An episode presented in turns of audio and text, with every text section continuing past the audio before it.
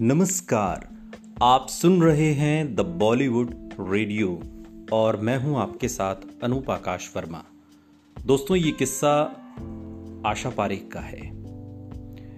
धर्मेंद्र के हेमा मालिनी के बाद अगर किसी के साथ जोड़ी पसंद की जाती है तो वो आशा पारेख ही थी। आशा पारेख संग धर्मेंद्र ने कई फ़िल्में की। धर्मेंद्र ने एक बार खुलासा किया था कि वो सेट पर कई बार बियर पीकर चले आते थे।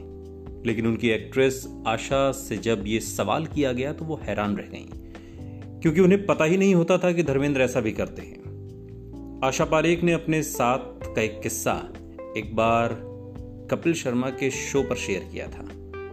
लोग तो उनसे भी पूछने लगे थे कि क्या आप शराब पीती हैं? आशा पारेख ने ब्लैक एंड व्हाइट फ़िल्मों में काम किया और बाद में कलर्ड फ़िल्मों का समय आया। कलर फ़िल्मों में काम करने के अपने अनुभव के बारे में आशा पारेख बताती हैं कि भले ही देखने वालों को कलर फ़िल्में बहुत अच्छी लगती थीं, लेकिन वो ब्लैक एंड वाइट फ़िल्में करना ही पसंद करती थीं। आशा का कहना था कि कलर फ़िल्मों में लाइट्स का इस्तेमाल इतना ज़्यादा होता था कि इससे कई बार उनकी स्किन तक जल जाती थी, क्योंकि उन दिनों एसी वगैरह नहीं होते थे। आँखों पर लाइट्स इतनी तेज पड़ती थी कि इससे बहुत ज़्यादा तकलीफ़ होती थी। जबकि ब्लैक एंड व्हाइट फ़िल्मों के दौर में ऐसा नहीं था। आशा ने बताया कि आँखों पर लाइट्स की वजह से उनकी आँखें लाल हो जाती थी और कई दिनों तक आँखें फिर लाल ही रहती थी। आशा ने बताया कि उनकी लाल आँखें देखकर लोग सेट पर पूछने लगते थे कि, आशा जी, आप शराब पीती हैं क्या?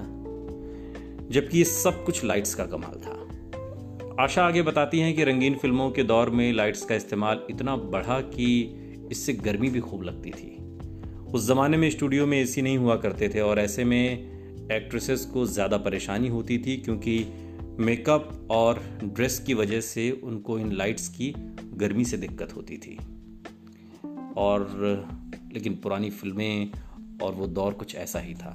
तब वैनिटी वैन नहीं होती थी। शूटिंग पर शौचालय तक की व्यवस्था नहीं होती थी। कई बार एक्ट्रेसेस को कहीं जंगल में, खुले में पुरुषों की तरह ही शौचालय करना होता था, शौचालय का इस्तेमाल करना होता था, बाथरूम वगैरह।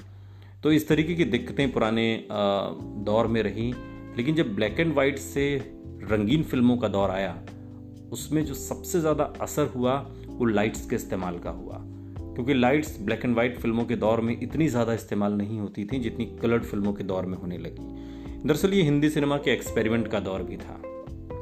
लेकिन उस दौर की फ़िल्में अगर आप देखें और उस दौर के जो हीरो हीरोइन थे, उनकी अदाकारी को अगर आप देखें तो आप भाप नहीं सकते कि इतनी मुश्किल हालात में उन्होंने इतना अच्छा परफॉर्मेंस दिया। आज के कलाकार क्या कर पाते? उस ज़माने से तुलना अगर करें तो मुश्किल होगा।